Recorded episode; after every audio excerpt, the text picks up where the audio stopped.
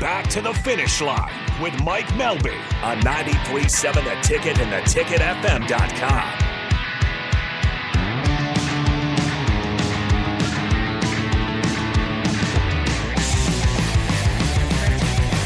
And welcome back to the finish line here on 93.7 The Ticket and theticketfm.com. I'm Mike Melby. Rebecca Pearson to my right, Mike Boston, and Nick Bryan in studio with us. Mike, the new owner of Eagle Chassis. Mike, I believe I'm going to take a wild shot in the dark. I don't know this. Uh, trust me, it's just a guess. You started racing, and I'm going to say 1974. Very good guess. And how old were you, Mike? I was 11. Okay. So, what did you start racing? Was it dirt bikes? Yeah, my parents owned a motorcycle shop, and uh, long story short, um, my mom wanted me to race. My dad didn't, so it uh, mom won out. Really? My um, mom won out, of course, and it. Uh, um, my very first uh, bike race in '74, I won, and uh, a lot of times I just uh, think back and wonder what if I'd have got my butt kicked, or I mean, just. Uh, but I've had a successful career. Um, like they say, all good thing must come to an end, or whatever. Uh, next year in 24 will be my last year racing or whatever, and the reason why I wanted to do that is it'll be 50 years, so um, I say it'll be pretty special. All right. Yeah, it is. That's insane. Why You're 11 mom? year from 11 years old to 61. And You're- mom was the champion, which and is mom's the unusual. champion. That's fantastic. Why was mom the champion? Did she grow up around it? Um, no, actually, um, she's just an open-minded Just person, open-minded, and okay. uh, yeah, and um, I don't know what Dad's problem was, but it's like. the, the, the problem now is Dad is more obsessed with racing than you know Uh-oh. I was or ever would be, and it, um, like I say, he's uh, been a great influence, and it's uh, uh, it's too bad where he's got Alzheimer's or whatever, and he's in assisted living, and it, uh, but it does, uh, you know, he still remembers those times though. Yeah, Nick, uh, third generation? Yep, mine actually started with mom too. Really? Yep. All right. No, yeah. Well, I'm sorry, uh, gr- grandpa and then my mom. Well, let's say then- grandpa, yeah. Yeah, yep. So t- tell me a little bit about your grandpa. I mean, I, I know, but um, th- how many years did he race?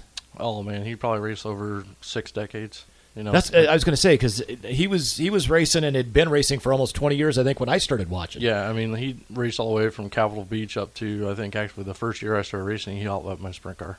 And grandpa's last name is Brian, just for me. Uh, Sadors. oh, okay. Frank Sadors. for, Yep. for Frank. those. Yep. Yep. Okay. Yep. Great. Yeah, and then uh, Rhonda, right, raced, and then uh, you jumped behind the wheel. Oh, actually, well, yeah. I mean, mom and dad met. You know, dad was a stock car driver at Midwest Speedway. My mom was a sprint car driver. Yep. Um, you know, talked about like the crash at Knoxville and stuff. She actually uh, quit on the spot one night watching a guy catch fire. Um, so, you know, the car was sitting there, and Dad was dating Mom, and and uh, Grandpa was like, "Hey, you know, uh, I'm either going to sell this thing or somebody's going to drive it," you know, and and uh, you know, Mom and Dad had a solid relationship, so Dad hopped in the wheel of, the sprint car for Grandpa, and you know, 15 years later, after they had me, you know. Dad had to have open heart surgery and put him, you know, behind the eight ball. And he's like, "Hey," he goes, "It's either uh, we sell this thing or you know you start getting serious about racing."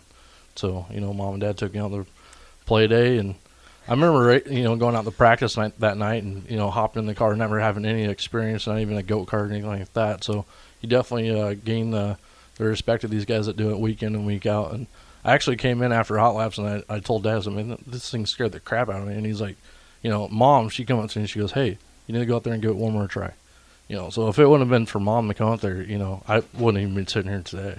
Really Yeah. interesting. Way to go, moms. I know. I like that. I like that. And we've talked about having some female racers on, which we're going to do here in the future. Um, I'd love to know what you guys love about racing, right? So in the 30 60 seconds, we got, yeah. What? 30 seconds each. What do you love about racing? Uh, the camaraderie of, excuse me, the camaraderie of all the racers themselves. Uh, um, like you said earlier, I mean, you could go over and borrow a car, or I mean, I've had jacked over. I mean, racing for a point championship myself, and say, "Hey, your car broke. You, you know, jump into mine." It uh, and just things like that. It, uh, I mean, it, it doesn't, uh, especially in the Midwest, it uh, just doesn't get any better than a camaraderie. Nick? Yeah, I mean, like you know, the relationships like you, you, you get from other people, it's like another secondary family. You know, um, actually, me and Yeah. Mike actually started just based off of, you know, uh, 305 racing. Um, you know, he wanted to go out and actually compete at 305s at Eagle, and I had actually had a car and he didn't yet. So, I mean, that's kind of why we're here today. Nice. Thank you, gentlemen, for joining me. Ricky Simmons, get your happy on coming up with Steve Taylor next, right here on 93.7 The Ticket.